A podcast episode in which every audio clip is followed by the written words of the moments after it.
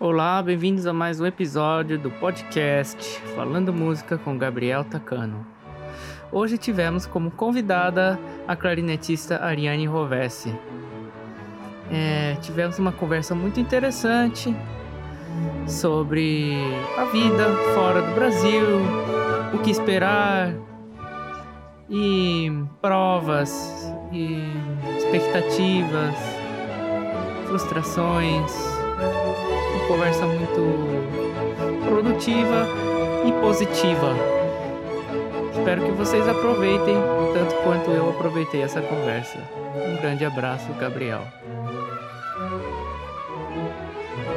Clarinetista brasileira, 27 anos, iniciou seus estudos musicais na idade de 12 anos em sua cidade natal, Belo Horizonte. Bacharel na Universidade de São Paulo, na classe de Luiz Afonso Montanha e mestra na Universität der Künste Berlin, na classe de François Benda. Atualmente cursa mestrado em Música e Pedagogia, também com o professor François Benda na Musikakademie Basel e é doutoranda na Universidade de Dominho, em Braga, em Braga Portugal. Primeiro lugar no concurso brasileiro para clarinetistas Devon e Burgani em 2015, duas vezes ganhadora do prêmio, prêmio Hernani de Almeida Machado e concurso Jovens Solistas da Orquestra Jovem do Estado de São Paulo, recebeu uma medalha de ouro com alta distinção no primeiro Vienna International Music Competition e menção honrosa no prêmio Eleazar de Carvalho, entre outros. Possui extensa experiência orquestral e camerística, tanto no Brasil quanto na Europa. Tocando de 2012 a 2016 na Orquestra Jovem do Estado de São Paulo, atua regularmente como musicista convidada da Sinfonia Orquestra Berlim, Berlina Sinfônica, Ensemble Links e Orpheus Ensemble Berlim. É integrante do quinteto Bratuga do Caju e bolsista no Ad Infinitum Foundation, DAAD, Lúcia Löser Stiftung, Instituto Elga Marte e Stiftung Melinda Esterhazy de Galanta.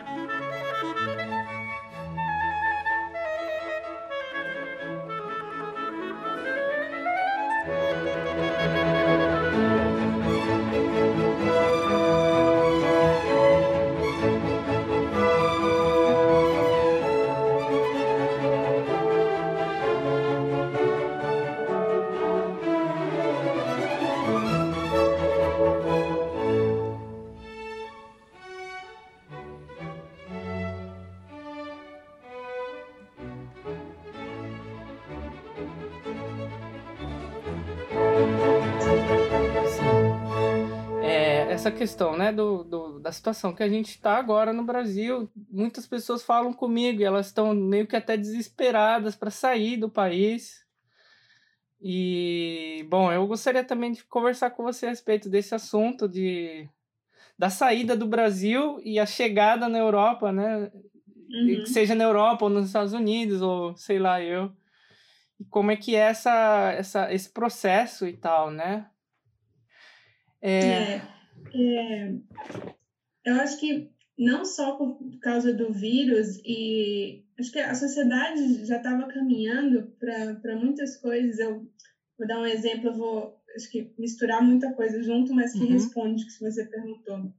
Uh, teve um encontro online uh, um tempo atrás do de, um Festival Internacional de Clarinetes, foi na Bahia, mas por causa do vírus foi tudo online.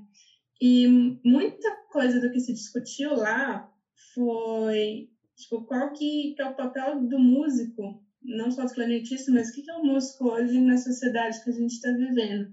E já antes do coronavírus já estava indo para uma direção, e agora mais ainda que orquestra elas estão acabando, o público estava diminuindo, e não só no Brasil, na Europa a gente vê muitos também.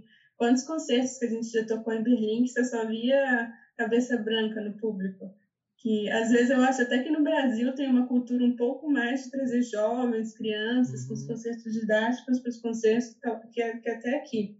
Então, acho que no geral, essa coisa de o que, que a gente vai fazer em tocar em orquestra já estava numa numa questão aí suspensa. Mas tá, estudar fora. Claro que estudar fora é incrível. A gente já conversou muito sobre isso, sobre... Acho que o, o melhor de você estudar em um outro país, em outra cultura, é a questão da maturidade, né? O quanto que a gente cresce, não só musicalmente, mas como pessoa, porque você tem que tá, se lidar num ambiente estranho, você tem que sobreviver, você tem que vencer com todas as questões que vêm aí, não são musicais. Então, acho que eu acho válido para qualquer pessoa que tem vontade de, de ir para fora, vá, experimenta esse processo também como autoconhecimento e vê isso tudo. Aí tá.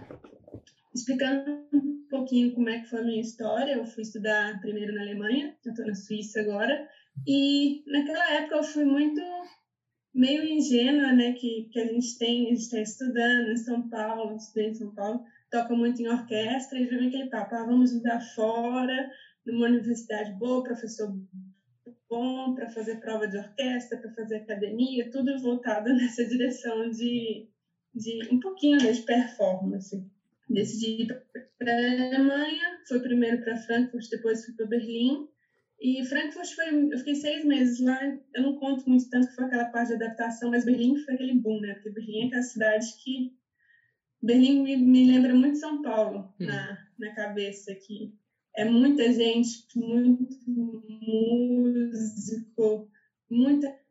Vem muita gente do mundo inteiro, né? Aquela cidade, então o tanto que você recebe de música, de experiências naquela cidade, às vezes não vou falar que vale mais do que a sua aula de instrumento, uhum. mas é tão importante quanto. E sei lá, sabe, quando você chegar, que nem eu falei no, no início, uh, não é só, você não está lá só para estudar música, né? Você está lá para aprender a viver né, naquele ambiente novo. Então, vem tudo, vem desde você entender a universidade, como ela funciona, entender o professor que você tem, que é uma das partes vitais, né, de você estar estudando fora, que o seu professor passa a ser talvez a pessoa que mais te influencia lá. E a questão da língua, né, a gente teve que aprender a falar alemão e quão importante é você entender a língua para não só se comunicar, mas você entender as pessoas também, porque a língua reflete muito essa cultura, né? Aquela brincadeira que não dá para traduzir literalmente uma piada do português para o alemão e também do é. alemão para o português, porque as, os, o contexto cultural ele é diferente. Entender as pessoas, você, a gente entender também nosso papel como brasileiro lá, uhum. o que, que, que, que isso reflete na, não estou falando que existe preconceito, mas é diferente você ser imigrante num, num lugar. Isso foi uma experiência que bateu um pouco mais forte em mim, que eu uh, não vou falar que foi difícil, mas eu, eu senti que, que, era diferente. Então são muitas coisas envolvidas assim. Eu, e eu, eu digo que eu cresci muito com esse processo e eu consegui, tipo, eu, eu era muito mais, in, não era ingênua, mas eu era muito mais do lado nossa, vou estudar, vou tocar, vou tentar ser o melhor possível uhum. tocando. Uhum. Não que eu não faça isso hoje, mas acho que tem mais portas na cabeça e mais pontos a se pensar e a se trabalhar, sabe? Com certeza. É... Não sei se eu respondi bem, mas uma coisa mais nesse.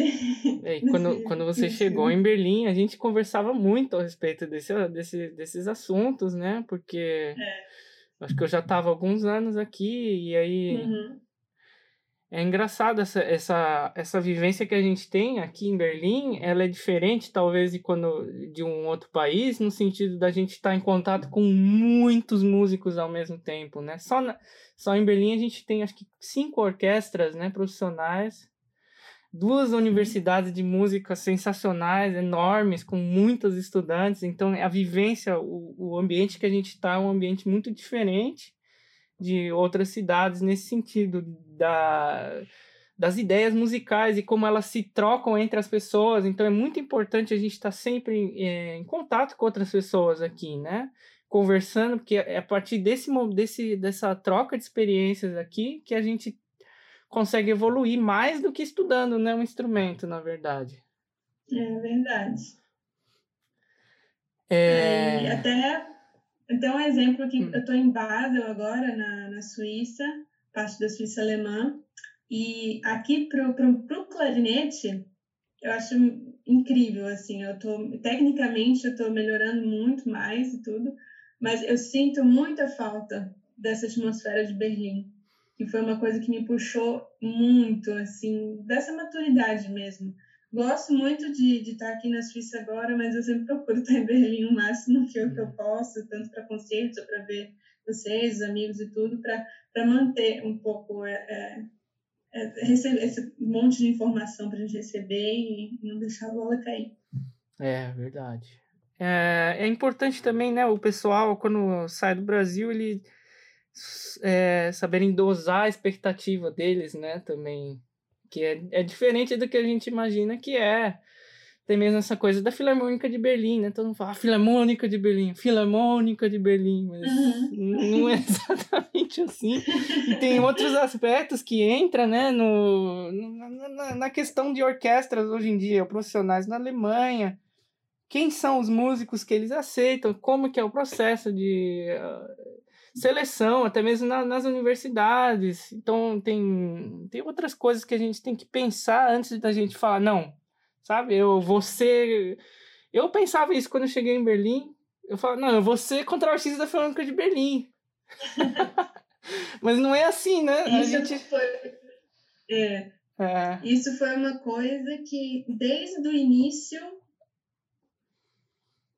eu percebi, mas eu demorei muito tempo a entender. Foi com você, a gente, a gente conversava bastante sobre o assunto, que eu comecei a entender melhor e hoje eu já vejo isso mais claro que eu não sei se, se no Brasil, é, eu acho o Brasil incrível, a gente tem tanto músico tão bom assim no Brasil, eu acho que tem pontos assim na música no Brasil que eles estão até mais fortes que as pessoas aqui, mas enfim, eu, eu tive a sensação, a minha formação no Brasil não era muito de uma escola definida de jeito de tocar. Uhum. A, a, escola de clarinete no Brasil é muito forte, mas não tem tipo, a interpretação que é certa. Porque, como tem tanta diversidade, uhum. eu acho isso incrível, porque é, é aceito você você tem a sua personalidade, você tem o seu gosto, você toca do jeito que você acha melhor, e isso não, não é motivo de eliminação, sabe? E uma coisa que eu percebi muito, ainda mais indo para a Alemanha, a Alemanha sendo, tendo a tradição, que é a questão da escola, e do, do jeito que você toca, e isso define muito uh, na hora de uma prova, de uma universidade, não tanto, porque a gente, como estudante, ainda tem um tempo de trabalho, mas de uma orquestra vale demais, assim. E, e muitas coisas, a gente já conversou muito isso de o que, que é bom e o que, que é ruim. É. E eu, desde quando eu me mudei para o que acho bom, pareciam em, em concertos ou, ou em provas, assim, que talvez o meu bom que eu tinha construído no Brasil, para a Alemanha não era bom. E coisas que eu não gostava tanto, lá já puxavam mais para essa direção. Então, tem muita coisa disso. E de prova de orquestra, querendo ou não, influencia um pouco a de onde você é, uhum. que foi até um assunto que eu conversei muito com meu professor, que eu cheguei a pensar, quando eu mudei para Berlim, a mudar o sistema de clarinete. Quem não sabe, tem, tem dois sistemas de clarinete, o francês e o alemão. O francês toca no, praticamente no mundo todo e o alemão só na Alemanha e na Áustria. Mas se você for ver um comparativo de quantas orquestras tem na Alemanha comparado com a Europa, tem mais orquestras só na Alemanha do que na Europa inteira. Então, uhum. uh, muitas pessoas trocam de sistema, vão do francês para o alemão. E uma coisa que meu professor me disse foi, primeiro, a idade, né? Porque eu estava com 22, 23 anos, e isso já é considerado um pouco velho para se mudar de sistema, porque demora um tempo até você acostumar a tocar o modelo. Você quer realmente passar. Vixe, Maria, tá travando tudo aqui aí. E a outra coisa foi: eu sou brasileira. Ai, parou onde? Eu não sei se o. Acho que parou. Você tava falando do sistema, aí de repente. Blá, blá, blá, blá, blá. Tá. do sistema A, ah. onde mais ou menos parou? Você falou, né, da, é, que na Alemanha tem mais orquestras e tal, e você falou da sua idade. E aí começou a travar tudo. Vou começar do, de quando meu professor falou três motivos para eu não mudar de sistema. Tá, isso. Tá? Isso. Beleza. Então tá. Então, meu professor, eu uhum. conversei com ele sobre a, a mudança do, dos sistemas e ele, na, na época, ele me deu é, três razões, assim, principais para não mudar de instrumento. Eu estava com 22, 23 anos, então é considerado um pouquinho tarde para mudar, isso. porque isso demanda tempo e não é tipo de um dia para o outro que eu vou tocar o um, um clarinete alemão. O outro foi se eu realmente ia querer passar o resto da minha vida na Alemanha, porque os outros países não aceitam esse sistema. Se eu voltasse para o Brasil, não dá para tocar o clarinete alemão também. Uhum. E a terceira coisa foi uh, que eu sou brasileira. É. E que não vou dizer que tenho preconceito, mas é como se fosse aquela coisa velada. Ah. E ele até me deu esse exemplo que se chegar eu e um alemão na final, eu posso tocar incrível, posso ser excelente, mas se o alemão ele for bom e cumprir os requisitos para entrar nessa orquestra, o alemão vai entrar. E isso, infelizmente, a gente vê muito na Alemanha na questão dos países do, que estão fora da, da União Europeia, da, da América do Sul, a gente vê bastante, e também nos países asiáticos, que, que tem até bastante reportagem falando sobre o assunto, que existe, sim, um, um pouquinho, não sei se é pouco, mas tem essa segregação, sabe? Então, é, é muito mais do que só você chegar lá e uhum. tocar. Eu sentia muito quando eu estava em Berlim, e principalmente por eu tocar com clarinete francês, que parecia que eu precisava tocar o dobro para as pessoas virarem para mim falando: Nossa, legal, uhum. legal. É, é, é um problema seríssimo, né? Eu, eu ainda não contei muito das minhas experiências em audição aqui, mas eu acho que várias vezes eu chego na final e eu não passo, né? E aí a, a, o problema é, o, é os comentários depois que você vê que realmente tem uma coisa errada nessa, é, nesse estudo. E, é, e é, é diferente, né? Aquela coisa dos comentários que eu falo sempre é quando você recebe um comentário de várias pessoas e, e, todo mundo fala mais ou menos a mesma coisa, aí então você realmente, ah, beleza, né? Isso. O problema é. é quando você recebe o comentário das pessoas e você vê que cada uma pessoa fala uma coisa completamente diferente, aí você fala, ih, aí tem uma coisa estranha. Você viu que eles não tinham critério nenhum. E a audição é um negócio que meu professor ele também fala muito isso, você tem que ir com uma cabeça muito zen, assim, para receber o que está por vir, porque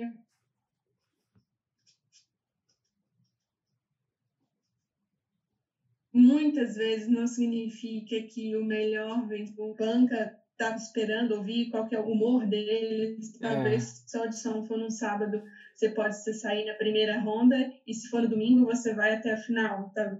Eu já tem casos de audição que eu já ouvi, ah, você respirou muito forte em tal parte. Ah, você mexeu quando é com clarinete baixo, você mexeu o, o clarone e deu um barulhinho, uhum. sabe? Tem muitos comentários desse jeito assim. E uma coisa que acontece muito em Berlim, até acontece bastante, de estar tá cinco anos ou mais uma vaga aberta, eles fazem a prova, não aprovam ninguém. E é complicado, tem que ter um pouco de. Como é que faz? Tem de barato para fazer a audição. Porque você trabalha o seu, você tenta fazer o melhor. Claro, eu acho um estudo muito bom também você pesquisar o estilo da orquestra, se você já teve oportunidade de tocar na orquestra, saber o que, os caras gostam de ouvir. É, tentar também não ser tão técnico, quer dizer, a técnica está no lugar, mas também mostrar muito a, o você, a música, porque afinal é com a orquestra inteira, né? Então uhum. não é só o seu instrumento que está te avaliando, são outras pessoas, outros músicos, mas é complicado essa coisa de audição. E eu ainda fiz pouco comparado com você, comparado com os amigos meus, e tem que ser forte para aguentar, porque é um, um, uma preparação minuciosa, cansa, você fica exausto, para às vezes você tocar cinco minutos, eles falam obrigado e acabou, sabe? É, eu, eu conversei isso com o Davi, que a questão da audição é como se estivesse vendendo um produto, né? Então, a gente tem que encarar esse processo diferente do que se a gente estivesse pessoalmente, né? Uma coisa meio que impessoal. Então você tem que chegar. Isso. Quando você está numa rua, você tem um, um, carrinho de feira lá vendendo as coisas, talvez passem 200 pessoas e dessas 200, três se interessam, né? Uhum. Então, aquela coisa da, de você realmente, ah, beleza, não quer, problema seu, continua vendendo, uhum. continua fazendo seu ali. E. E outra coisa também da, dessa coisa da experiência de audição e tal é que muita gente se frustra, né? É, eu fiquei muito frustrado nas minhas primeiras audições, no sentido de falar, poxa, quanto tempo eu gastei me preparando para isso, sabe? E, e, o que, que eu ganhei com isso, sabe? E é, uhum. Você coloca na balança, sabe? E as, muitas vezes você não ganha muita coisa. Assim, você ganha experiência, é. Mas e aí? Quanto tempo você gastou para preparar isso, sabe? E. É, é complicado. É complicado e a gente também tem que colocar na balança é e essa orquestra, sabe? Vai, vale a pena a gente trabalhar em orquestra hoje em dia? Como é que tá a situação, sabe? Exatamente. Essa orquestra, qual é a, a, expectativa de vida dessa orquestra que a gente vai fazer a prova, né? Uhum. E no Brasil, é, uma, é uma pergunta que você tem que se fazer também muito forte no Brasil é, e essa orquestra que eu vou fazer, né? Sabe, ela vai durar quanto tempo? Sabe? É.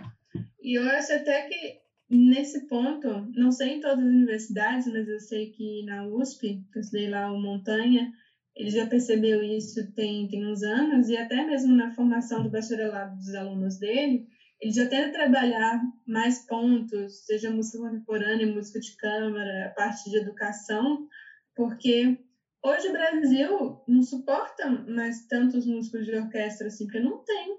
É. Já não tem orquestra, estão fechando as que tem. Então, de que, que adianta, sabe? Claro que você tem que cumprir o nível técnico, você tem que entender as coisas que você está tocando, mas abrir um pouquinho o leque.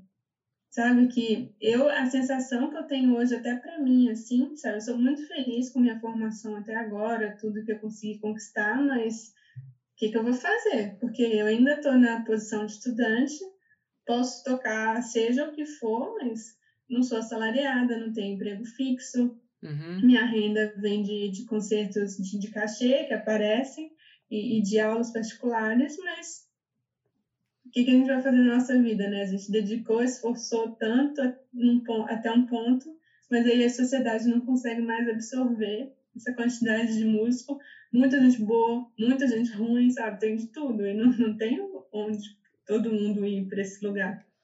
É, indo para o lado mais filosófico também, é o seguinte: a gente vive na realidade líquida, né? Aquela coisa do mundo líquido do Bauman, né? Então, é, hoje em dia não tem mais aquela coisa da sólido, né? As, as informações que a gente tem não é uma coisa sólida, as coisas que a gente vive não são mais seguras igual igual ao que 30 anos, 40 anos atrás. Então, uhum. é, aqui na Europa ainda tem aquela coisa da segurança, né? Você arranjar um trabalho numa orquestra e aí compra uma casinha e aí aposenta Sim. e etc, né? É, é, hoje em dia é muito mais difícil é, você arranjar esse tipo de segurança, né? E as pessoas falam aquela coisa da, da previdência e etc, né? Uhum. E complicado uh, a gente começar a contar com isso, né? É, ainda mais como é. artistas, é, o, eu acho que uh, os artistas agora, nesse tempo de coronavírus, que eles estão em casa, sem fazer muita coisa e tentando se re, reinventar de alguma forma, nós estamos em crise, né? Nós estamos em uhum. crise no, na, na, no, na questão de se perguntar qual é o nosso valor, sabe? O que, que a gente realmente está acrescentando, né? E é, é o tempo agora da gente provar para as pessoas também por que, que existe a arte, né? Por que, que a gente está fazendo o que a gente faz. E é, é, é interessante a gente repensar isso, né? Agora. É.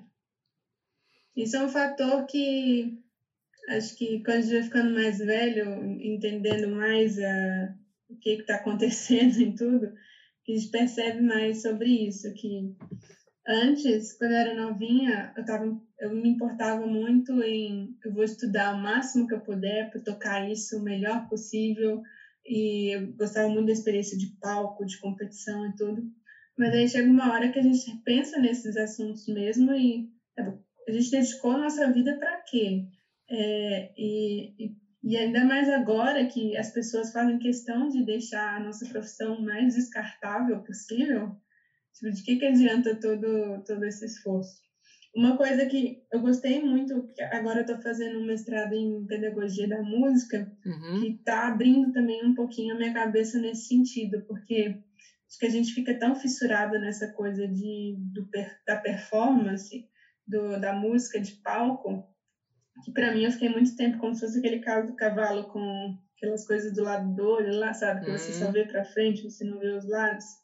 E que está me ajudando um pouquinho mais a entender esse sentido geral assim da música, sabe que é, até uh, antigamente que uh, na música antiga e tudo, eu lembro uma, uma professora falou que naquela época o músico que tocava era a categoria mais baixa da de todo o hum. universo da arte e de se estudar música, sabe?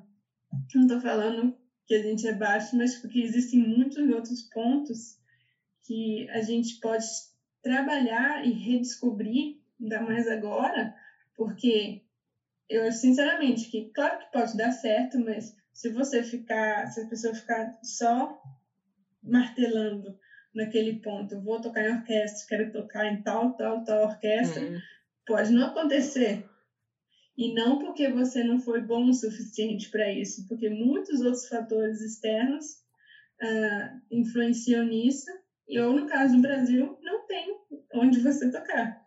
É, e, e hoje em dia a gente, a gente tem um, um, uma visão do mundo que é completamente distorcida no sentido de as pessoas que estão no, no alto escalão, as pessoas que são famosas e tal, elas sempre têm uma história de sorte, envolve um, uhum. um, uma coisa meio mística no, no meio do. Sabe? Não, é porque eu tive um professor que acreditou em mim uhum. e aí eu, eu tive sorte de ter de estar no lugar certo, na hora certa.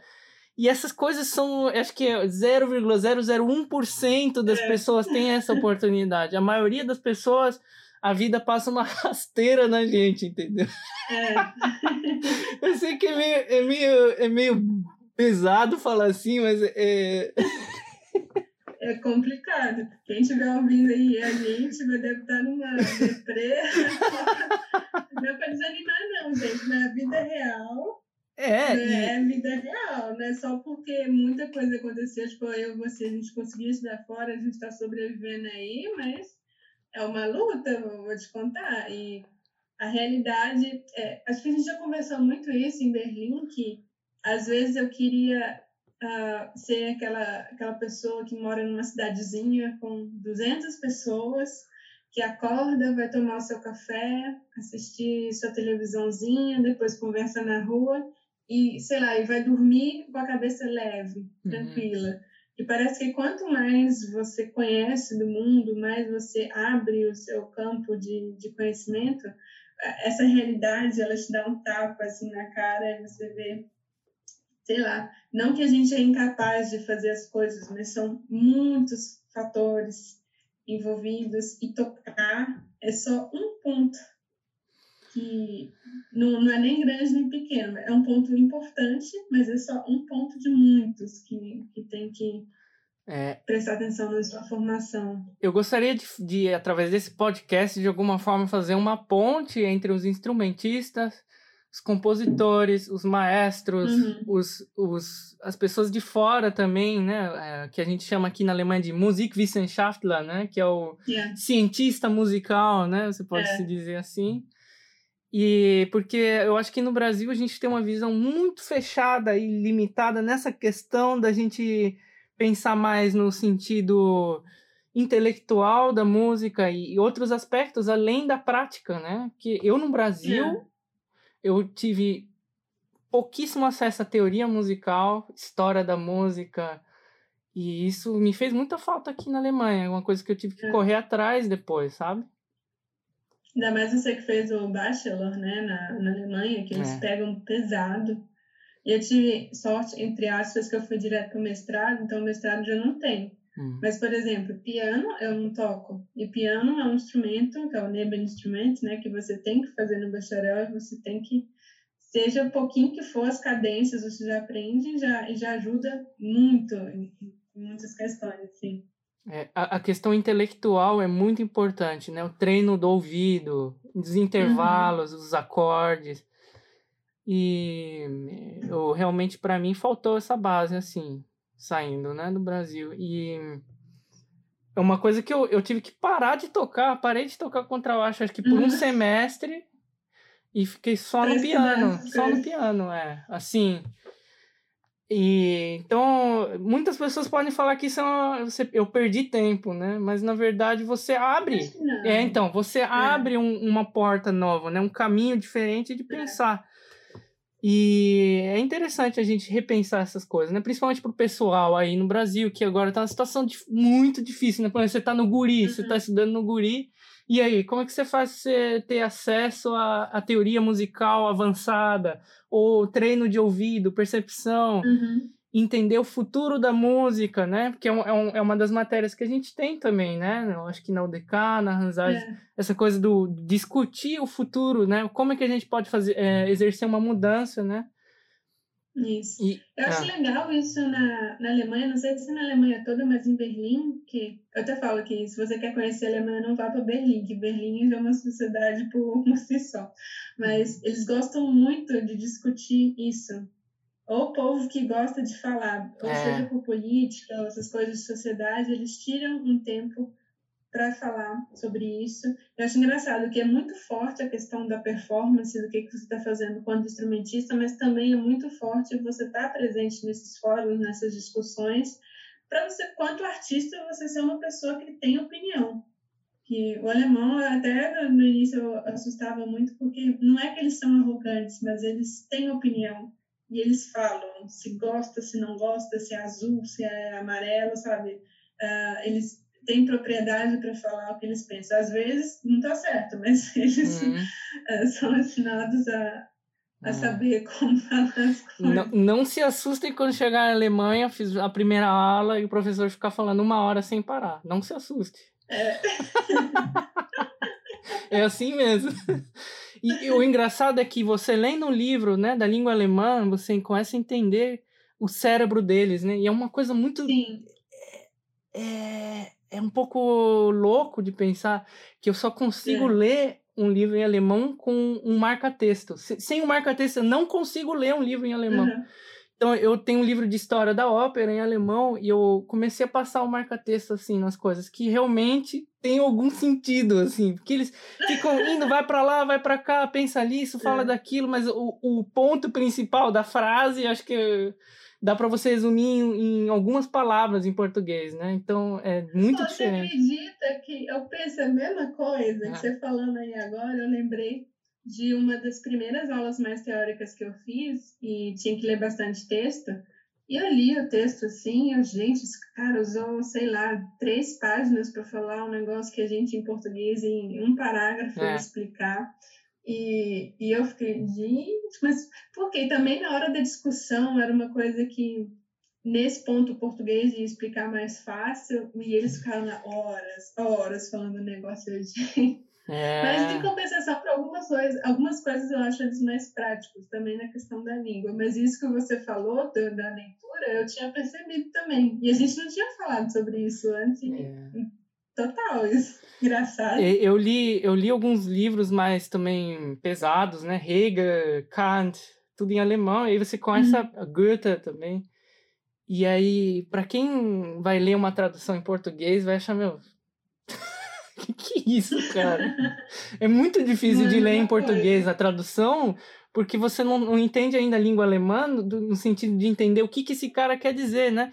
Eu acho muito Isso. importante também, quando a gente vai tocar música alemã, a gente entender um Uhum. pouco da língua alemã, né? É.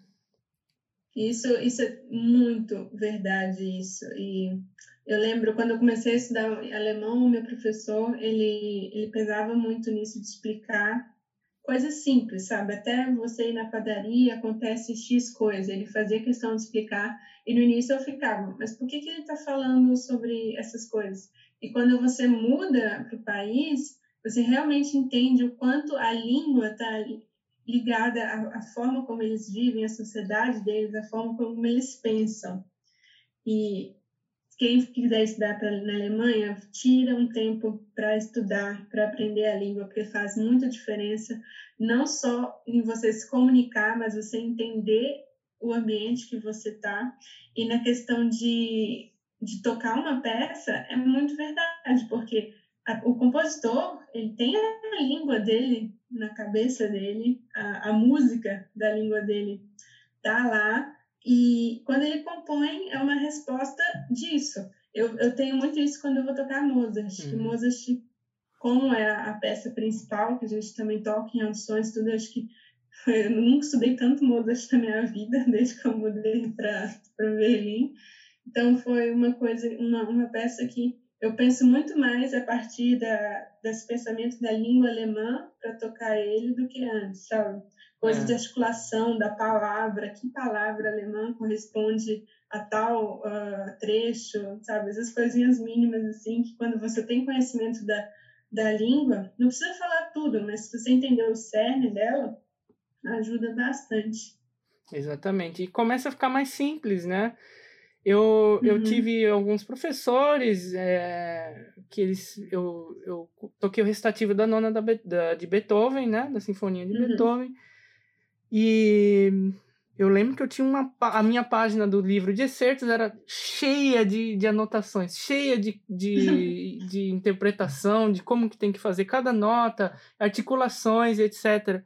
E eu fiz aula com um professor alemão aqui, ele me falou: não, não. É, pega o texto aí do, do cantor. O que, que o cantor tá falando? Né? O, o barítono.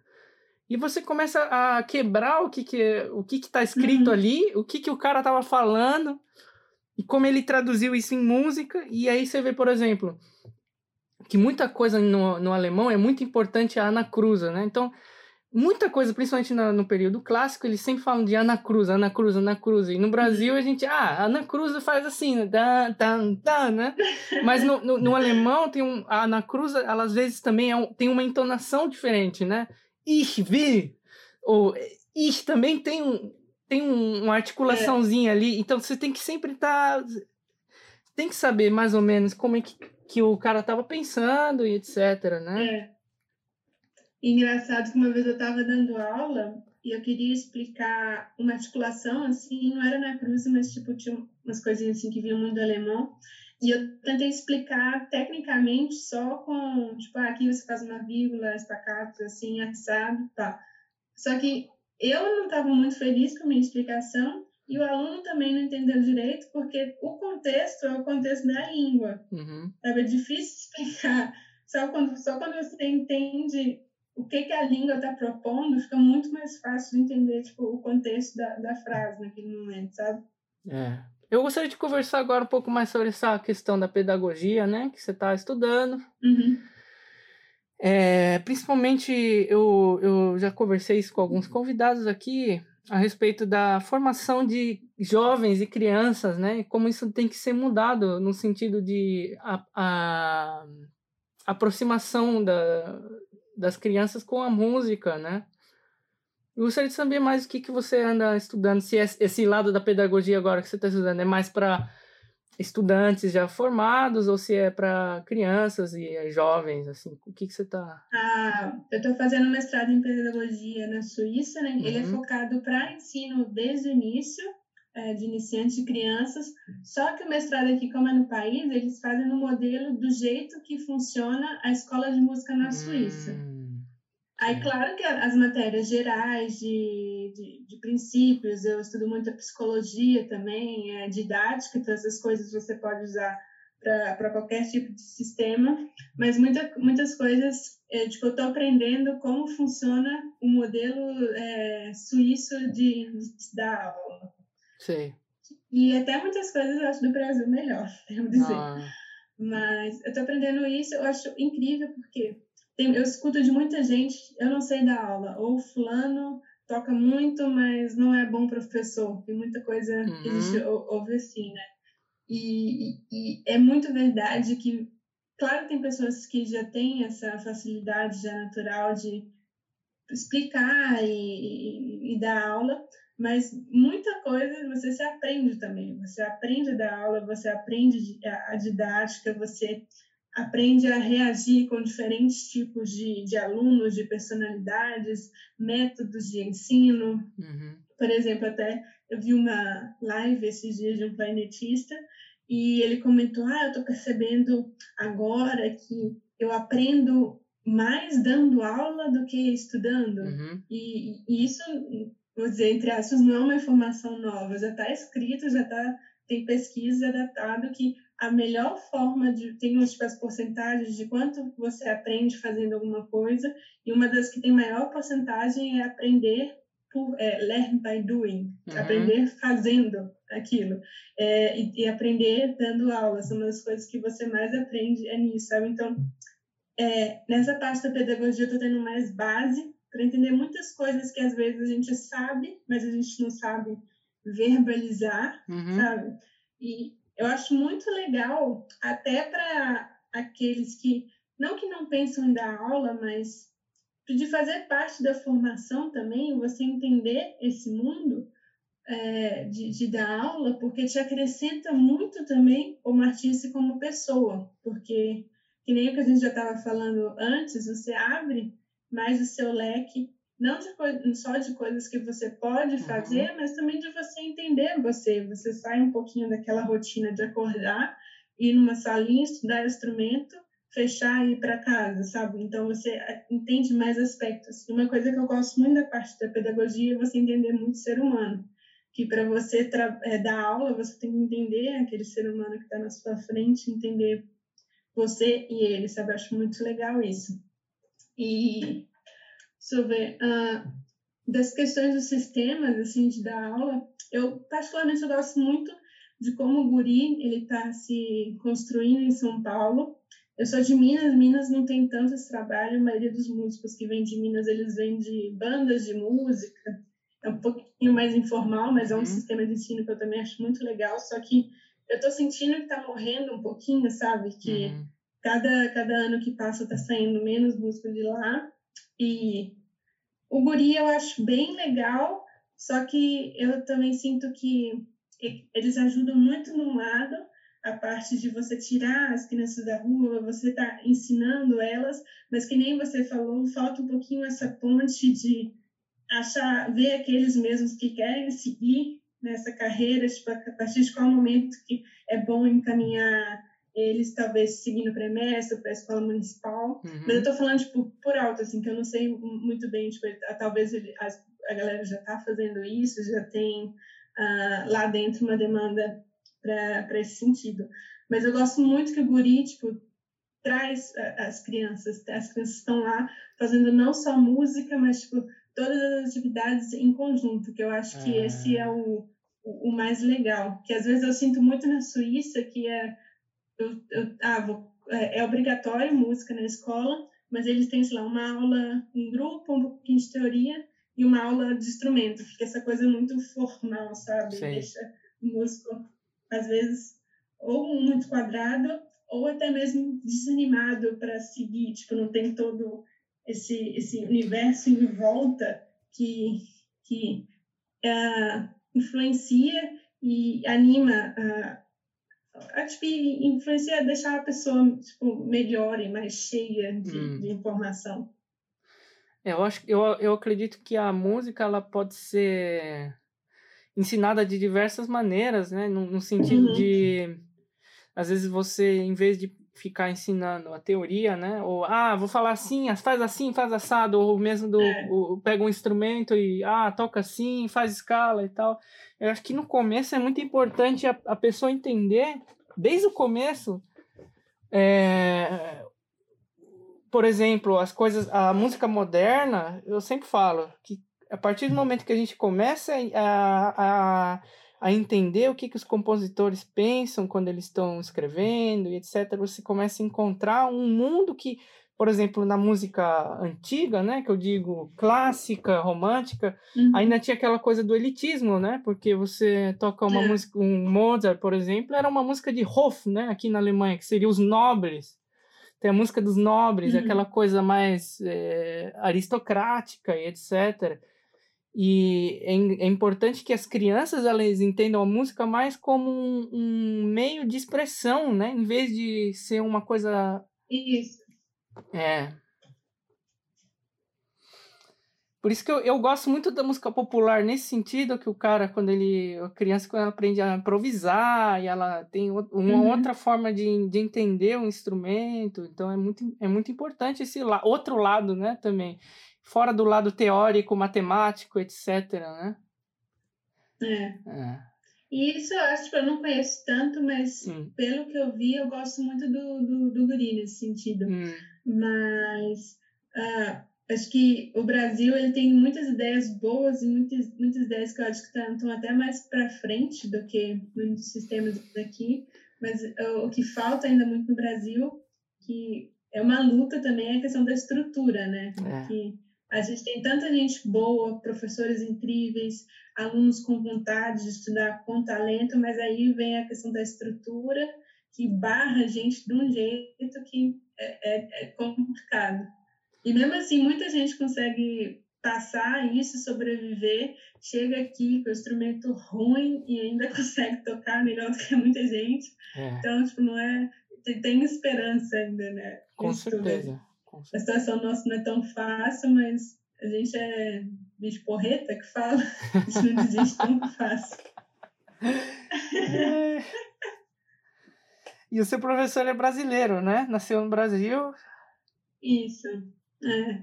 Professor Abenda. Ele nasceu em São Paulo. Ele morou um tempo no Sul, que a família dele é de músicos. É, mas aí ele mudou para a Suíça professor Áustria, quando ele tinha acho que uns 15 ou 16 anos. Então, até então, ele está aqui. Fez a carreira dele aqui toda na Europa. Grande cara, grande pessoa. Tem vários músicos brasileiros meio que perdidos aqui na Europa que as pessoas não nem conhecem, né? É, não, uma coisa assim que quando eu, eu fui para a Alemanha e aí eu via quanta gente tem, quanta gente dando aula, quanta gente tocando, e agora também está vindo uma leva de muita gente para estudar também.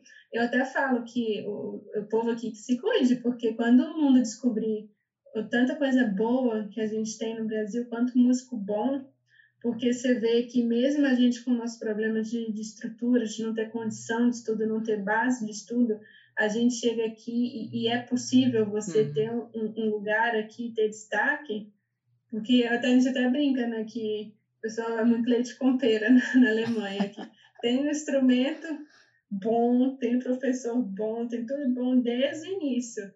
E desse tem muita gente boa, mas também tem muita gente que você fica, não, não sei isso.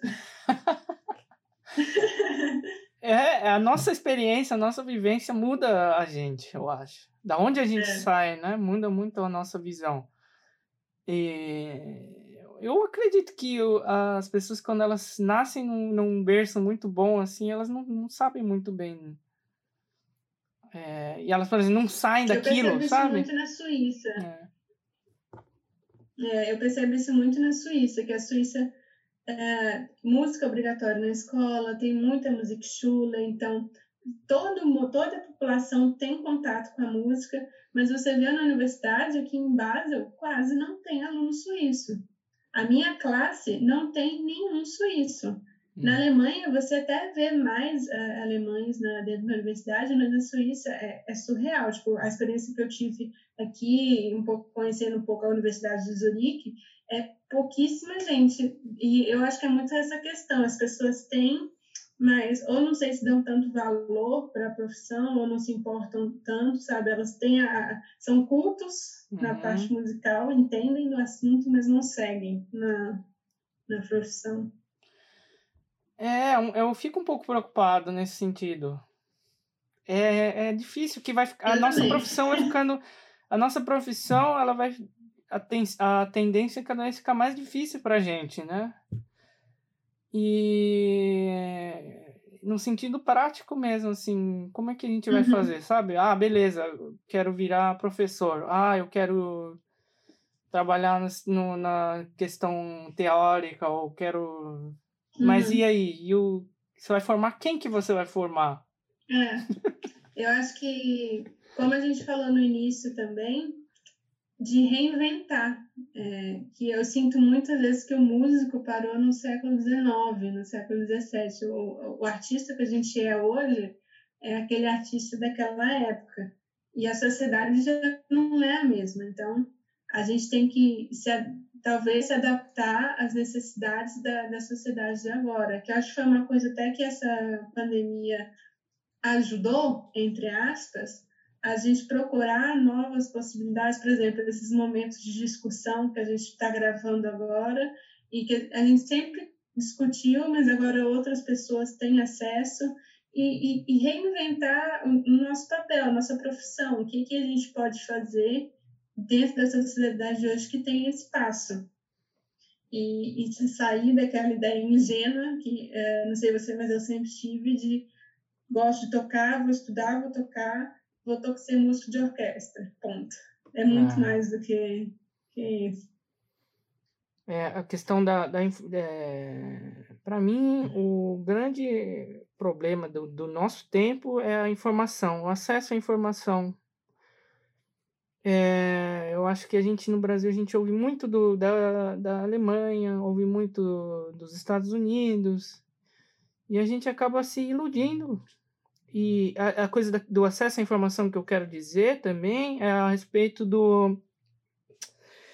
É, que tipo de informação a gente está recebendo, sabe? Quais são as uhum. fontes uhum. e, e, e, o desenvolvimento do pensamento crítico nas pessoas, no, no sentido de poxa, e aí, sabe? Eh, da onde está vindo essa informação, sabe? E a gente uhum. vive num tempo, que eu, tava, eu falei do mundo líquido, né?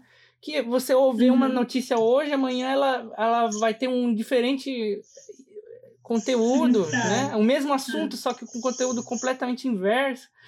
E aí as pessoas se confundem, aí elas pegam uma, uma, uma notícia do mês passado e querem falar que é verdade agora, mas não é. É. Sabe? Aquela coisa da, das mortes no Brasil, que o, Brasi, o brasileiro vê lá um, um artigo do mês retrasado e fala: ah, não, no Brasil só tem 10 mil mortes. Só que aqui já tá chegando a 50 mil agora, né, hoje. É, então, quase um milhão de, de infectados já. É, e esse é o problema, né? Qual é a uhum. fonte e desenvolver esse pensamento crítico de falar, poxa, da onde está vindo isso, sabe? Por que, que eles estão falando isso? E é. Para o nosso cérebro é demais. Também... Para o nosso cérebro é demais. A gente não está acostumado com é. tanta informação. É. E que nem você falou, é tanta informação que a gente continua alienado mesmo com esse monte de informação. Parece que esse, esse bolo de informação, esse excesso de informações deixa a gente mais alienado do que se tivesse sem, é. sabe? É bem complicado, assim. Mas tem que, tipo, eu, minhas conversas no DBD sempre são assim, a gente discute, vai para muitos assuntos, só que não de um jeito negativo, que a realidade ela é assim, sabe? Nunca é, tudo, é preto no branco, é cinza. Tem muitos tons de cinza que tem que ser levados em consideração e que tem que manter, a gente tem que estudar nossos sonhos, tudo seguir atrás, mas com, com noção de tudo que está acontecendo à, à, nossa volta, sabe? E, e através disso achar a nossa positividade. Em vez da gente se iludir e ser positivo, não, a gente tem que uhum. ser realista e positivo. É. Isso mesmo, isso, isso é sensacional. Vou até, quando eu ouvir esse podcast, vou separar depois até matar, que é isso mesmo, você ser positivo com base de coisas reais, porque acho que um dos principais problemas para a gente né, na, na, na, carreira da música é essa, é essa ilusão, porque é muito fácil você se frustrar sabe? É uma linha, assim, pá, você se frustra de um jeito que pode significar desistir ou você demorar meses a você voltar a ter aquela energia de antes. Então, esse é o lance. Positivo, mas dentro da realidade, entendendo tudo que está acontecendo. É porque com isso você tem as ferramentas para você conseguir alguma coisa, né? Se você fica na uhum. ilusão, você nunca vai sair daquilo, é. você vai ficar preso, né? É. É, e usar os, os, o que está acontecendo ao seu favor, de algum jeito, né? Uhum. E é, eu acho que esse é o nosso é objetivo, de colocar as cartas na mesa e falar, e aí, como é que a gente vai sair dessa, uhum. sabe? É, exatamente. É. Eu acho que eu, eu, eu tô até positiva nessa, com tudo que está acontecendo, porque a gente sabe que a cultura, acho que um povo sem cultura não, não, sobrevive, é, é muito raso. Então, lugar a gente tem. Aí falta agora a gente entender, todo, a gente, digo, todos da, da nossa classe, tudo, onde que ir, qual botão apertar, qual carta escolher que, que seja a mais adequada para o que a gente está vivendo agora. É. Que eu, infelizmente, acho que não é mais uma orquestra uh, numa sala de concertos. É. Diversificação, né? A gente tem que se diversificar uhum. e achar diferentes caminhos, como que a gente pode fazer uma coisa diferente. Né? Uhum. É aquela coisa do acesso a. Hoje em dia todo mundo tem acesso a Flamengo de Berlim, todo mundo tem acesso a. É.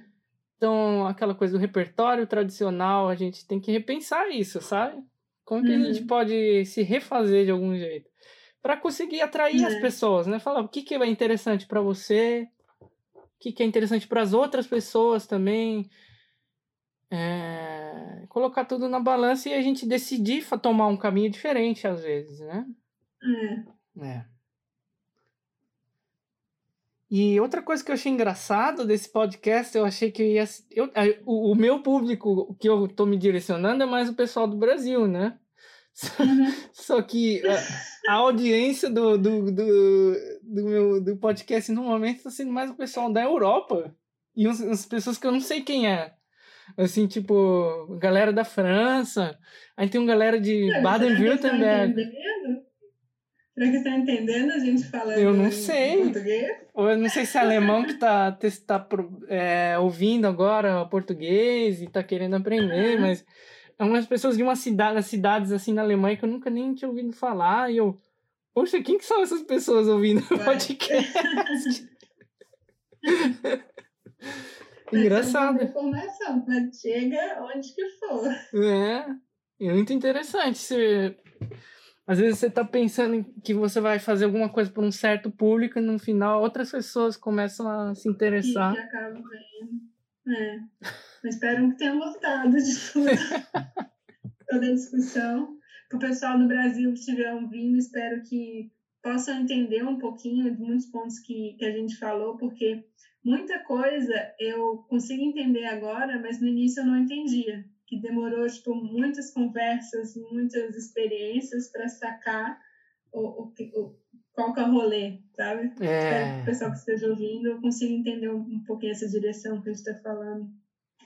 E eu, eu entendo que agora, você imagina, né? Tantas pessoas doentes, mortas no Brasil, é um tempo difícil, é um tempo que as pessoas estão bravas, estão frustradas, estão... Uhum. Não é um tempo feliz, né, agora, assim, é um tempo muito triste, é. né?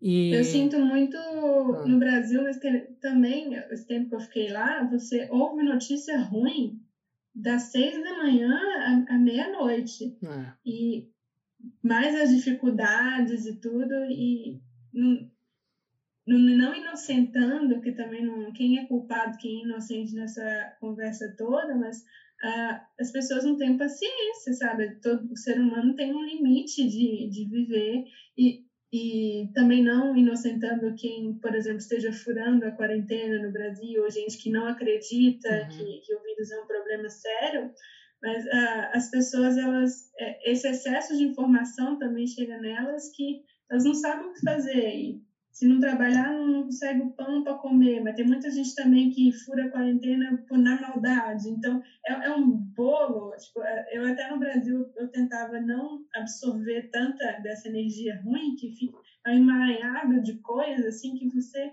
até perde um pouquinho o seu centro por causa disso tudo, sabe? É.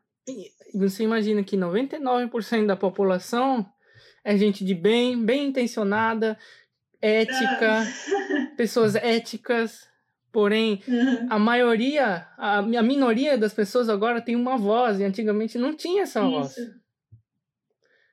E aí é um problema, porque agora todo mundo tem mais ou menos a mesma plataforma e aí pessoas que, que foram bem educadas, bem criadas, começam a ter acesso a informações duvidosas. E aí elas uhum. começam a acreditar nisso do, pelo processo de repetição. Eu sempre falo isso. Repetição isso.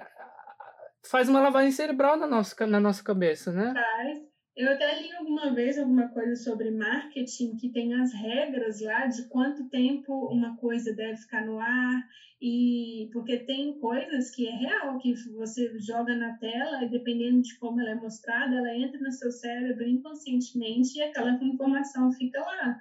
É. Então, é muita coisa e tem muita coisa por trás disso tudo e às vezes eu sinto assim que a gente é só um peãozinho nesse jogo, nesse tabuleiro maluco da vida, mas mesmo só como peão, a gente tem que tentar fazer o nosso melhor e, e lutar contra essa bagunça toda que está o mundo agora. Que a gente tire uh, experiências boas de, desse, desse momento complicado e que possa, talvez, para o futuro mudar, trazer alguma coisa melhor aí. Porque, sinceramente, agora é, é bem triste, assim, de, de você ver como tudo está desenrolando. É, como que nós músicos, é a pergunta, né? Como nós músicos é. podemos ajudar nessa situação, né? A gente está em casa e às vezes eu vejo muita gente postando vídeos tocando ou e eu, eu entendo que muita gente pode achar que é, é superficial da nossa parte até, talvez. Ficar postando vídeo tocando uhum. e querendo meio que se promover no momento que, que é, não é um momento muito ideal, eu, eu acredito uhum. em algumas situações, né? E como é que como é que a gente pode ajudar então? Se a gente não pode oferecer a nossa música uhum. e é.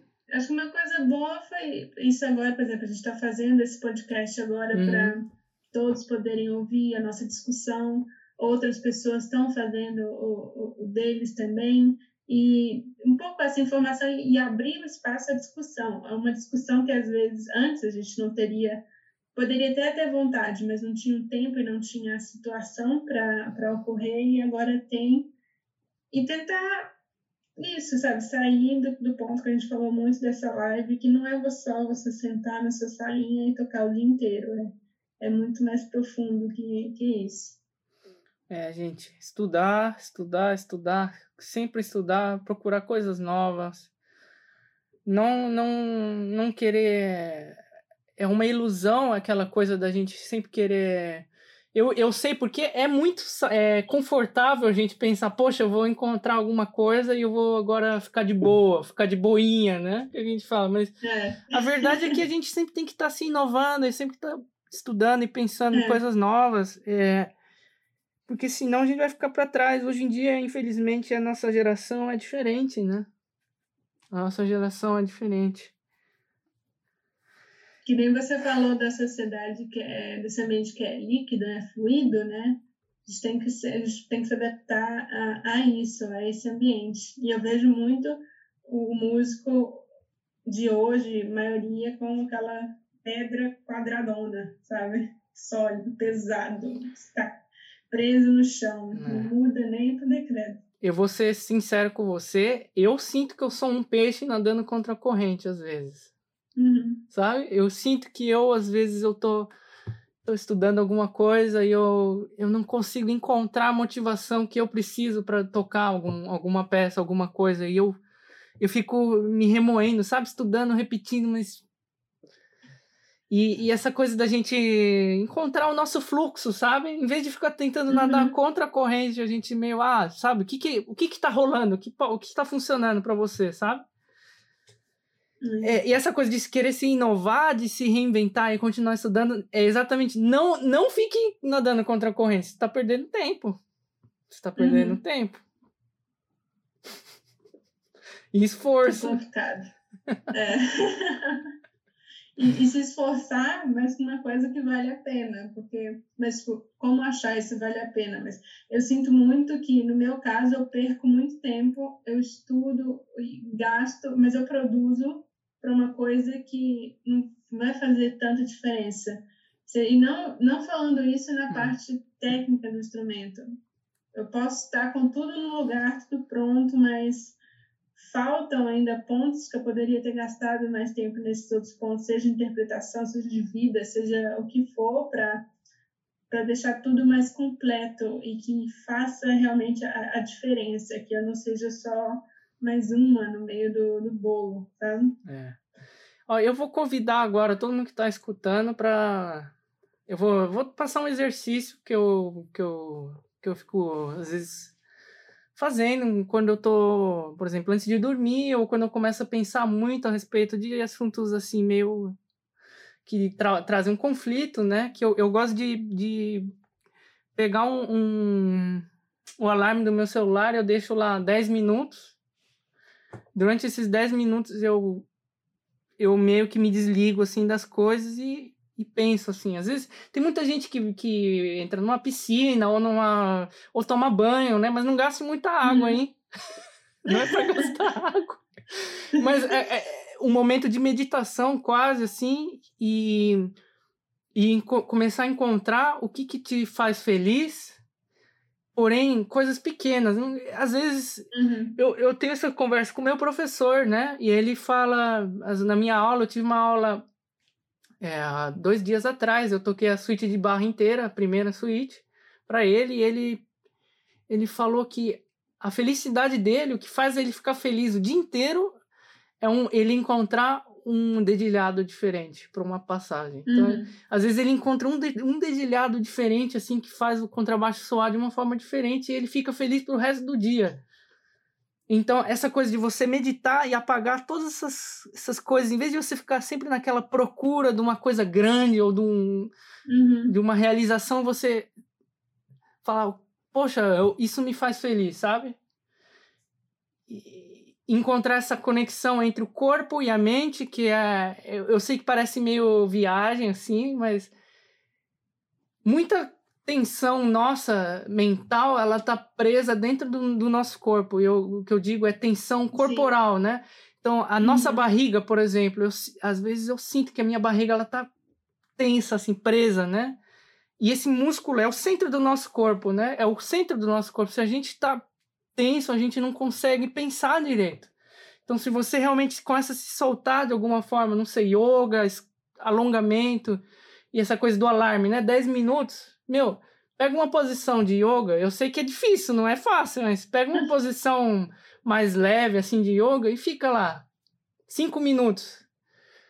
É um, é um desafio, porque hoje em dia você não consegue ficar cinco minutos sem ver uma mensagem no WhatsApp ou no, é. no Facebook, entendeu? Experimenta, sabe? E, e, pega uma posição fácil, simples e, e se solta, sabe? É muito importante, é. cara. E essa coisa de nadar contra a corrente, você fica o tempo inteiro assim, preso. É. E quando você se solta, você acha um fluxo que te faz feliz, sabe? Exatamente. É. é. Acho que é isso, de ter um fluxo de, de sua mente, ela tá em frequência com o seu corpo, que para a gente, pra, ainda mais para nós músicos, pegar uma neura ou ficar muito estressado por um, um, um assunto é, é, um pulo. E a mente ela tem muita influência na, no nosso resultado e esse trabalho é realmente faz muita diferença. No meu caso, eu uso muito com o esporte, eu gosto muito de hum. correr e às vezes sim eu tiro o tempo do meu estudo com o instrumento para fazer isso, porque eu sei que para minha saúde, não só física, mas mental, eu preciso desse tempo, senão a gente mexe com uma profissão que ela é muito pessoal, a gente tira muito da gente pela pela profissão, então tem que ter sim uma atenção nesse ponto, senão sem brincadeira para a gente ficar doido é rapidinho. É fácil. Muitas pessoas ficam aqui nessa neura, né? Porque eu, eu, eu sempre ouvi do meu uhum. professor, dos meus professores no Brasil, que é você não é turista, você não tá turistando, cara, você tá lá para estudar, né? Mas é importante é. turistar também. É tudo, você tem que viver, porque do, de que, que adianta a sua, sua experiência de vida ser um quarto fechado, sem nenhuma janela? O que, que você vai passar isso para sua arte se você não viveu, se você não tem a sensação do, sei lá, desse fluxo que você falou, do ar passando no seu rosto, das cores mudando nas estações, é. da, você vai numa roda de choro, você sente a energia das pessoas sabe? Isso também é estudo, isso também é, é experiência, você, e você achar um, um equilíbrio disso tudo para você se formar um artista. O meu professor ah. Montanha sempre falou muito isso, a gente é artista, a gente não é técnico instrumento. Se fosse assim, o computador estava mil anos-luz na frente da gente é. tocando.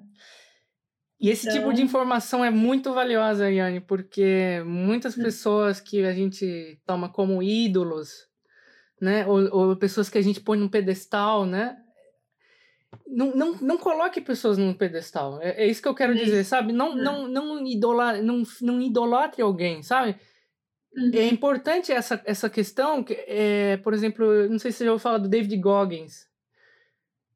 Acho que você me falou. Dele, é, eu já. sempre falo dele. Ele é um cara que eu gosto é. muito, porque ele, ele sempre colocou as pessoas no pedestal, né? E quando ele realmente alcançou o nível de, de esportista, né? De mara, ultramaratonista, ele começou a quebrar essas, essas barreiras, esses preconceitos uhum. que a gente tem das pessoas, sabe? É. E colocar a pessoa de igual para igual, né?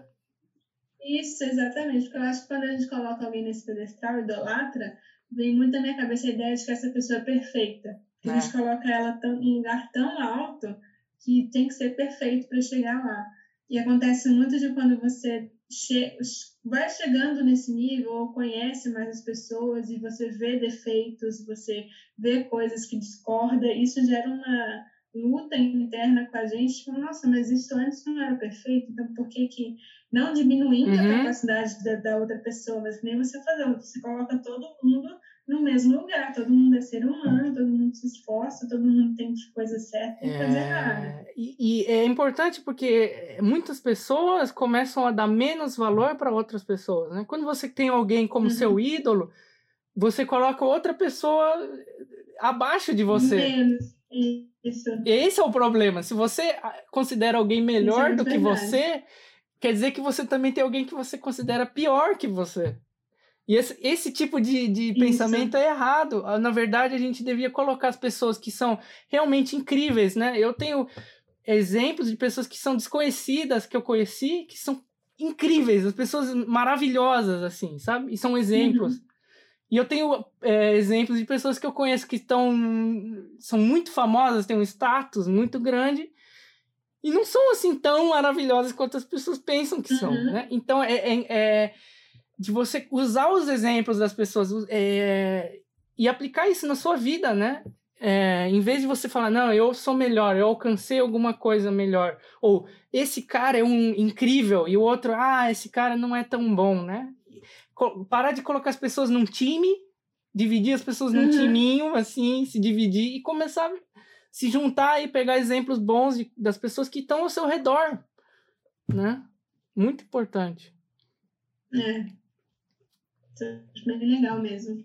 E a gente tem que se policiar muito, porque a gente faz muito isso de se tem alguém para cima, então, querendo ou não, tenho para baixo, porque essa dualidade, né? Luz hum. e sombra, bem, bom, ruim, maior, menor, isso é meio automático que a gente faz.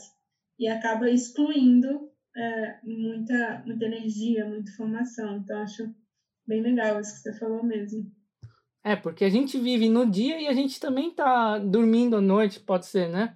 Mas uhum. a gente tá vivo, a gente tá lá, entendeu? Não uhum. pode só viver uma, uma, um lado só, né, das coisas. Eu acho que é, é. importante. É, é eu tô repensando muita coisa nesse tempo de coronavírus aí. é normal, é normal. Fase agora, ah.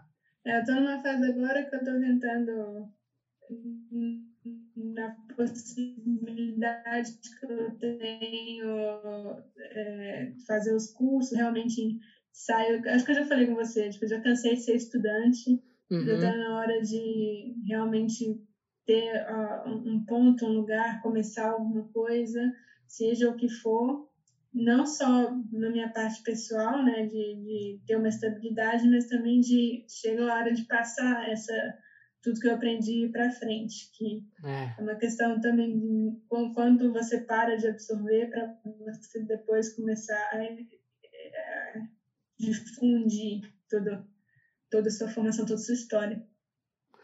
Eu gostaria agora de te fazer umas perguntas mais específicas. Uhum.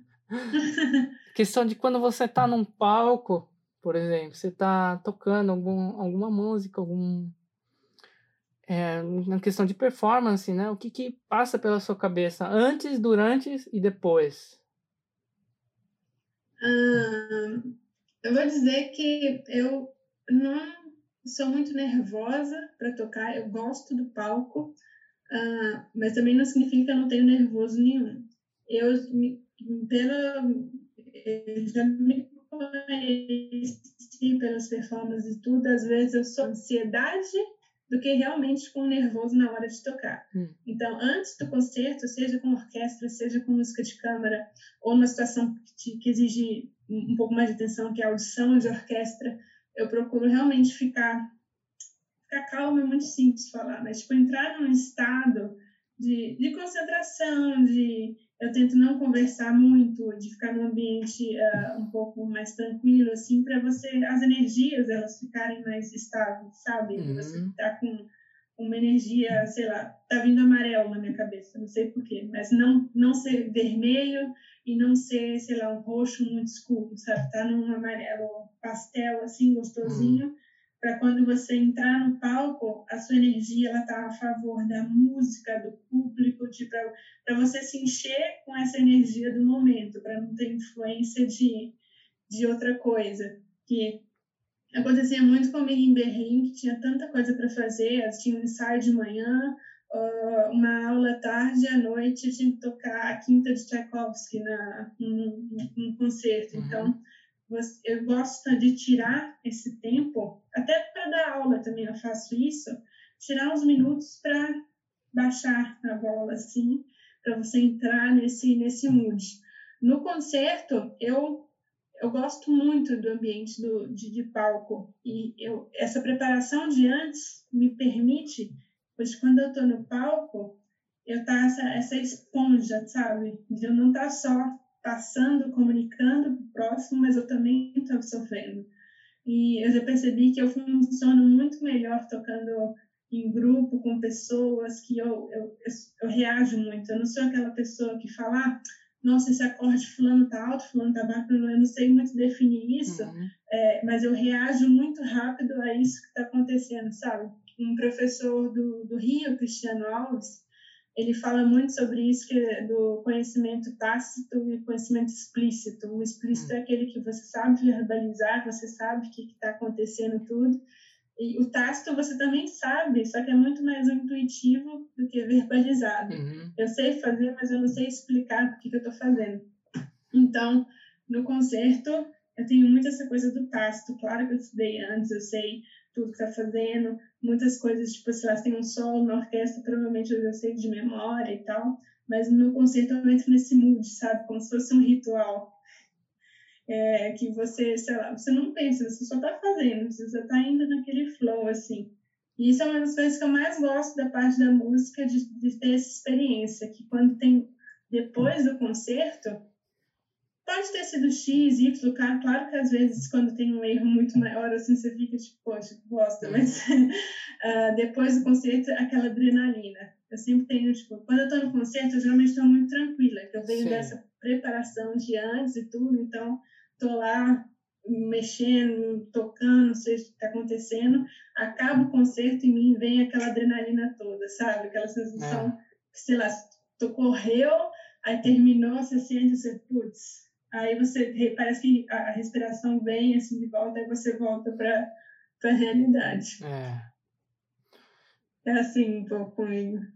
É, comigo, antes de tocar, você falou da coisa da preparação, né? Que é essencial, uhum. eu acho, da gente eh, treinar o controle, né?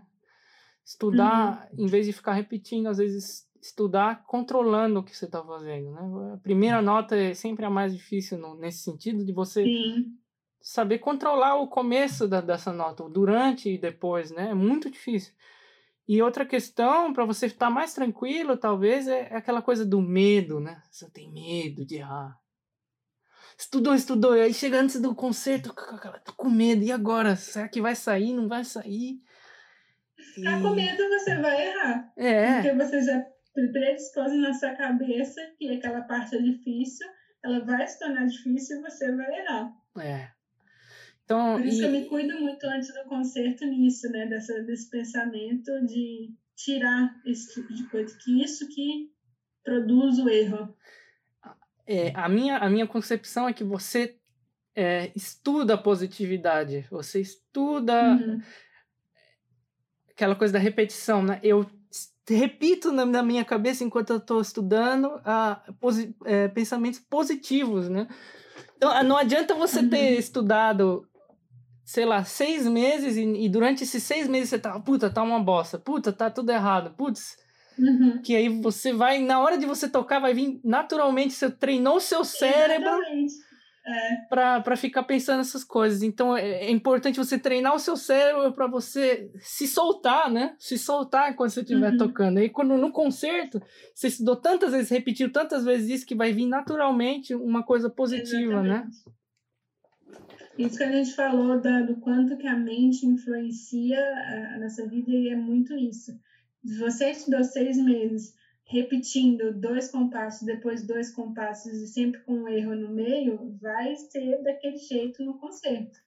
É. E a repetição, a, e aí já entra muito no como você estuda, se você estuda com qualidade ou você estuda com quantidade. É, nesse assunto, que também entra para a questão do palco. Ah, mas como eu me preparo para uma prova de orquestra? Como eu me preparo para um concerto? Ah, eu fico muito nervoso. E isso você já prepara desde a, de quando você acorda todos os dias, essa rotina de tudo, como você toma café, sabe? Isso tudo está é, relacionado. É, exatamente. Outra coisa, eu, é, antes de, do concerto, eu fico dois, três dias sem tomar café, sem tomar ah, álcool, nem nada dessas coisas que isso pelo menos no meu corpo, ele, é, ele acelera o batimento do meu coração, eles, uhum. ele tem alguns efeitos que não são muito saudáveis na hora de você tocar, né? Principalmente se você já tem uma predisposição mais forte corporal, né? Uhum. Também é, sempre saber como que seu corpo reage às coisas que você faz, o seu dia a dia, né? Extra musical. Eu sei quando o Alex Klein, qual prêmio que ele ganhou? Foi o Tchaikovsky? Eu não lembro, foi um prêmio, não, foi Genebra. Ah. Que ficou muitos anos sem ganhar um primeiro lugar e o Alex Klein ganhou esse primeiro lugar. E um pouco da preparação, quer dizer, um pouco não, muito da preparação dele foi, foi nesse sentido. E muita gente pode falar que é exagerado, mas, pô, ele ganhou. Uhum. Que, de alimentação, que ele, a partir do momento, ele alimentava as mesmas coisas, então o corpo dele já estava acostumado, seja roupa, ele já sabia a roupa que ele ia tocar no dia, sabe? Então, é, é muito mais que você só, que nem a gente falou desde o início do vídeo, é muito mais que só sentar na sua salinha e estudar a, a peça X tantas horas. É. é muito mais do que isso. Por detalhes que a gente pode achar estúpido, não é, é essa coisa da mente de você. Sabe? Isso faz a diferença. Porque às vezes você tem três minutos, cinco minutos para mostrar quem você é. Então você não vai dar uh, desperdiçar essa oportunidade porque você sentiu falta de tomar um cafezinho da tarde, é. sabe? É, e essa coisa dos cinco minutos, né? Você vai fazer uma prova, você tem cinco minutos para mostrar o seu trabalho. E eu falei isso pro Davi também. Às vezes você precisa só de um segundo. Se você tiver esse um segundo uhum. que você mostra todo o seu. É. A sua. É, como é que eu posso dizer? Strahlung, né? Em alemão é a, uhum. o seu seu brilho? Seu sei. brilho, exatamente. o seu, é. A sua alma. Se você consegue mostrar em um segundo, é. você ganha a, a vaga. Não, o... que nem você falou da primeira nota, pra gente de clarinete, conselho de Mozart, dois primeiros compassos. Ele já define quem vai passar e quem não vai a primeira fase. É. Sol, mi, fala, sol, fá, mi, mi. Tem gente que eles podem parar daí, que eles já sabem o que vai vir depois. Exatamente. Então, é, é pesado, é tenso. Nossa, prova de orquestra, eu não sou boa nisso, quer dizer, eu faço tudo, mas não é minha praia. Eu, eu preciso me condicionar a, estar bem, não de nervoso, mas mentalmente, fisicamente, mas é um negócio pesado que você tem que prestar muita atenção nesses pontos, além do instrumento. É, não é fácil. É, e, e aí eu sou um pouco contra eu entendo e eu sei que é importante as pessoas, por exemplo, esses cursos de audição, né? Você vai fazer um curso, o cara toca, sei lá, um excerto ou toca um concerto e aí te, te explica como é que funciona, né? E a interpretação dele do, do excerto, de uma, de uma peça, mas é muito individual, assim, nesse sentido. É. E aí, o que, que você vai querer aprender e tal? Eu acho que a preparação tem muito mais a ver com o fator extra musical, na minha, na minha opinião. Sim. Assim. Uhum. Eu concordo com você. Porque todo mundo vai ter o mesmo professor, por exemplo, eu já fiz audições que é todo mundo o mesmo professor. E aí, como que você vai se diferenciar, então? Se você já estudou meio que é. igual, entendeu? É. E é, é complicado, porque em muitas audições, sei lá, vão ter, sei lá, eu não sei exatamente uhum. a porcentagem, mas é de 50 vai ter, acho que a gente falou uma vez sobre, vai ter muito, maioria que já, já é fácil você deixar de lado, vai ter também uma, uma parte grande que é boa, e um boa, tipo, tá tudo no lugar, afinal, técnico tudo, e vai ter um, dois ou três que vão dar aquele para é. cima. E o que, que é esse, esse brilho que a gente falou? Não é que tocou tá dentro. Essa pessoa pode, tocou afinada, ela tocou é, dentro do estilo, essas coisas técnicas, mas teve alguma coisa que ela fez ali dentro que chamou a atenção daquela pessoa que está sentada, sei lá, quantos metros de você, com um biombo no meio. É. E isso, quando a gente conversa de uma audição, vamos dizer, limpa, é, totalmente, entre aspas, correta, que a pessoa vai pelo que tocou, que a gente sabe que não é sempre que acontece isso, que partir do momento que tira o biombo, querendo ou não, o ser humano é pessoal, ele uh, tem muitas outras coisas é, também envolvidas no, no processo. A audição não é só porque você não passou que significa que você é horrível, que você não é capaz.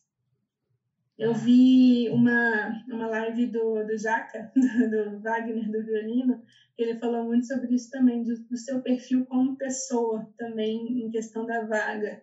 Que acho que no caso de cordas, ele falou na situação de primeiro e segundo violino, que às vezes a pessoa tem um perfil. Para clarinete rola muito isso. Uhum. Às vezes eu, é, no, sei lá, Tem gente que falou que eu funciono muito bem de primeiro clarinete, mas eu gosto muito de tocar segundo. E isso numa prova influencia muito, eles sentem muito a personalidade da pessoa. Talvez uma pessoa que fez a prova para segunda, eles sentem que ela tem, né, ela tem muito mais posição de primeiro, isso pode gerar conflito. Que no naipe de madeiras é muito importante essa hierarquia. Não que o uhum. segundo toque menos, mas que cada um faça o seu papel uh, de uma maneira que o todo seja o melhor, sabe? É, na Alemanha, eu participei de algumas bancas da Deutsche Oper, né? Não, não julgando, né? Não dando minha opinião, mas, mas ouvindo os, os, os, participantes e etc. E a minha, as minhas opiniões divergiam muito do, do resultado das audições. E é isso é uhum. engraçado uhum. de você pensar que às vezes talvez a minha opinião, o meu perfil também talvez não tenha nada a ver com a orquestra. Eu, eu assim, me, me ouvindo, uhum. ouvindo o que os caras estavam tocando, eu tinha uma opinião já formada de quem ia passar. E aí é exatamente o contrário. Às vezes a pessoa que eu mais é. odiei da audição, assim, a interpretação que eu mais odiei, é ela que vai ganhar a vaga, né? E às Aconteceu vezes... isso ah. no exercício que a gente fez aqui na Suíça, já online por causa da quarentena, mas hum. foi meio que tipo um Traubespie, é uma audição, e alguns tocavam e alguns ouviam. Também teve opiniões muito diversas entre as pessoas, e nesse exemplo a gente não discutiu, cada um só deu a sua nota sem discutir. Uhum. Eu acho que com discutir você às vezes troca um pouquinho mais, você amadurece um pouco mais o seu o que você ouviu, mas nesse das notas, nossa, era muito divergente. E isso que você falou e que eu também tinha falado antes, do que, que é o bom, do que, que é o ruim. É. E, e, e, por exemplo, você falou que sua opinião divergia muito do que a banca pensava. Então, já também puxa um pouquinho, tipo, eu vou querer tocar numa orquestra que eu não concordo com o que eles pensam Exatamente. musicalmente. Exatamente. É, é muita coisa para se pensar, e aí entra a situação, pô, mas eu tenho emprego, o que, que eu faço? Uhum. Os estrangeiros que eu conheci em orquestras alemãs, eles tinham um pensamento muito diferente. Por exemplo, eu tive ideia, é, eu tive algum, algumas experiências com, com músicos sul-americanos em orquestras alemãs, né, famosas e etc. E eles é um pouco estranho falar isso, mas esses músicos eles tinham uma uma ideia é, meio que recusando a cultura sul-americana. Assim. Uhum. Assim. É. E, a gente tem que tirar um pouquinho desse sangue quente nosso para para entrar no lugar desse, para no... conviver com os alemães nesse sentido, porque é Isso. é diferente, né? Porque aí beleza, você tocou tocou pra caramba, passou na prova, aí você tem o, o probatório. Probatório. E aí é. que vai pegar fogo. Na, e na Alemanha, eu, eu vejo muitos casos de pessoas que não passam probatório. E não é porque tocou mal. muitas vezes não é tecnicamente. É, é pelo perfil. Exatamente. Eu não, não conheço tanto aqui na Suíça, nos outros países, tenho pouco tempo que mudei para cá, mas na Alemanha eu percebi que um dos principais pontos é essa questão do perfil e de você se encaixar na, na orquestra. Exatamente. Então, pessoal aí do Brasil, né? No Brasil, eu acho que nesse sentido a gente é muito mais tolerante do que os alemães, uhum. no sentido da personalidade dos seus colegas, né? Com quem que você está trabalhando. É um pouco mais tolerante que no, no, na Alemanha, no sentido de eu acho que eu tenho essa sensação que nas orquestras no Brasil tem também, claro, né, aquela coisa do pessoal uhum. e tal, mas também tem muito a ver o, com o, quanto o cara toca, né? E já na Alemanha eu acho que eles é. o pensamento é diferente porque eles pensam, poxa, tem esse cara aí, mas tem é mais, mais uns 10, sabe? Nesse ponto. É. Uhum. Tem outros 10 que tocam tão bem quanto, e aí, sabe? Vou ficar com esse cara só porque ele toca bem? Uhum. Eu devo dizer que claro eu cresci muito na Alemanha, nesse tempo todo estudando fora, mas eu sempre senti e sinto ainda um pouco falta dessa diversidade, dessa liberdade que a gente tem no Brasil, de você criar e você ser você muito mais autêntico, sabe? É. Eu, eu sinto muito desde que eu vim para cá que amadureci muito tecnicamente, musicalmente, alguns pontos, sim, Ainda mais que eu estudei com montanha na USP, que é uma pessoa que te puxa muito você ser autêntico e você uhum. ser você. Então, eu, eu, sempre, eu sempre ligo para ele tudo para conversar dessas coisas, para não perder isso, sabe? Porque eu é... sinto, assim, um pouquinho engessada. É, olha, o meu melhor concerto na Deutsche Oper da minha vida, o melhor concerto que eu toquei na minha vida, que eu tava completamente, eu conhecia a música, eu tocava e eu, e eu tava junto com a orquestra, eu tava com som, eu lembro que depois do concerto veio dois colegas e falaram: Gabriel, essa foi a pior vez que você tocou com a gente na sua vida. Eu lembro desse dia. E eu acho que foi. Você tava... Eu acho que eu fiquei eh, dois, três meses assim, mal comigo mesmo. Falei, uhum. como é uhum. possível? Esse foi o melhor concerto da minha vida. Como é que alguém pode chegar e falar que foi a pior coisa que eu toquei? Ou eu sou louco, eu tô maluco, não é possível. Eu já me senti muito. Eu lembro quando você chegou em casa nesse dia. Nossa, imagina, depois numa ópera. Eu lembro que ópera você gasta energia, ainda mais é. tocando contrabaixo, né, no seu caso. Aí você tá lá, naquele, naquela adrenalina e tudo. Chega uma pessoa e pum, na sua cara. Putz.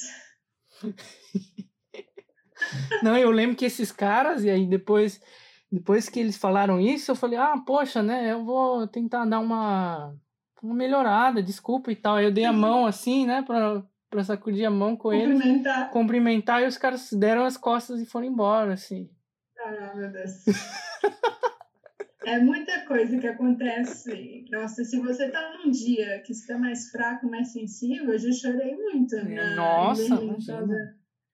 É muito frustrante. É. Você ter estudado tanto e você tá preparado, você sabe que você tocou bem, aí o cara vai pá! Essa questão, muitas vezes a gente tem que aprender é isso. Não, o seu bom não significa que, que, que é o bom para o outro e, e, você não deixar se afetar pela é. opinião do outro. Porque se ele não tiver alguma coisa concreta para dizer, olha, essa nota sua ficou realmente muito alta, hum. que realmente saia do conceito técnico, se ele for falar baboseira, sabe, não deixar afetar, porque a pessoa tem muito formado na cabeça dela, é, é muito preto e branco, então é. ela não aceita os, os tons de cinza, sabe? eu acho que conforme a gente vai evoluindo como artista, né, você encontra esse seu, a sua autenticidade, né? É, você vai ter sempre pessoas que vão te amar, te adorar, então uhum. tem pessoas que vão te odiar, não tem jeito. Quando, uhum. Quanto mais você mostra da sua personalidade, mais é, opiniões divergentes vão ter, né, sobre você. É. Mas eu acho mais saudável manter no autêntico, porque eu acho que não tem coisa pior do que você ser músico e você tá fazendo uma coisa que não, que não te agrada, que não é você. É, o meu professor sempre fala isso do que quando a gente estuda, a gente tem que ter diversas formas de interpretar uma música. Tem a, a forma ele sempre fala internacional, né? Entre aspas, tem a forma internacional e tem a forma que você gosta de tocar. Ele fala. Então você sempre, uhum. você sempre tem duas versões preparadas na manga, sabe? Uhum. Eu tenho isso com música. tem muita gente que fala, um amigo meu que fala muito, não, você tem que tocar o que está dentro de você, personalidade, tudo. Mas eu sei que se eu tocar desse jeito na hora de uma prova, não é porque, tipo, não vai estar tá errado tecnicamente, mas as pessoas vão falar, ó, oh, próximo, obrigada. É. Infelizmente, é assim. Sempre bom preparar duas ou três ou quatro tipos diferentes de interpretação. Isso é versátil. Exatamente. Isso eu gosto. Eu gosto muito do Brasil por causa disso. Você gosta de voltar, ter contato com os músicos que estão lá, que mesmo no, no perrengue, em tudo, eu, eu, gosto de ver essa felicidade que me achando que a, a caixinha, talvez, como é que eu explico, seja a melhor direção, mas tem muita gente que parece que achou e manteve uh, essa autenticidade, essa coisa.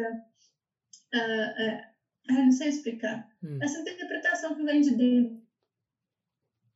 Sim, é, tá travando um pouquinho. Sim mesmo, eu gosto de, de ouvir muito isso de gente do Brasil. Sei. É, é, começa a travar um pouquinho, acho que a minha internet deve estar. Tá... É? É.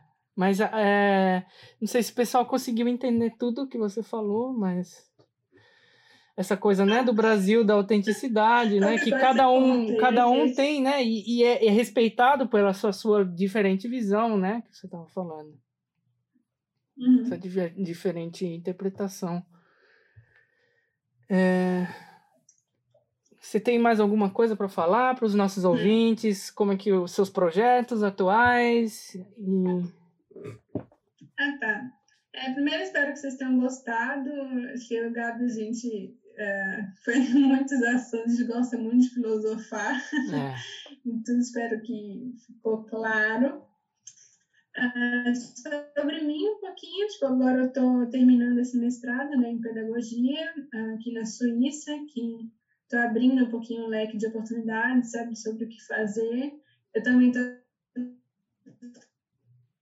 fazendo um doutorado em Portugal, na área de estudos da que eu vou estudar, que é uma banda de música é, em Minas Gerais, falar um pouquinho desse impacto social e como esses grupos, eles sobrevivem ainda no Brasil e como eles mudam a vida de, de muita gente, pessoas que mesmo não seguindo na música, elas é, fazem parte desse grupo, esse, é uma família, sabe? É, o doutorado, né? É o tema do seu é, doutorado em Portugal, né? Ser nesse...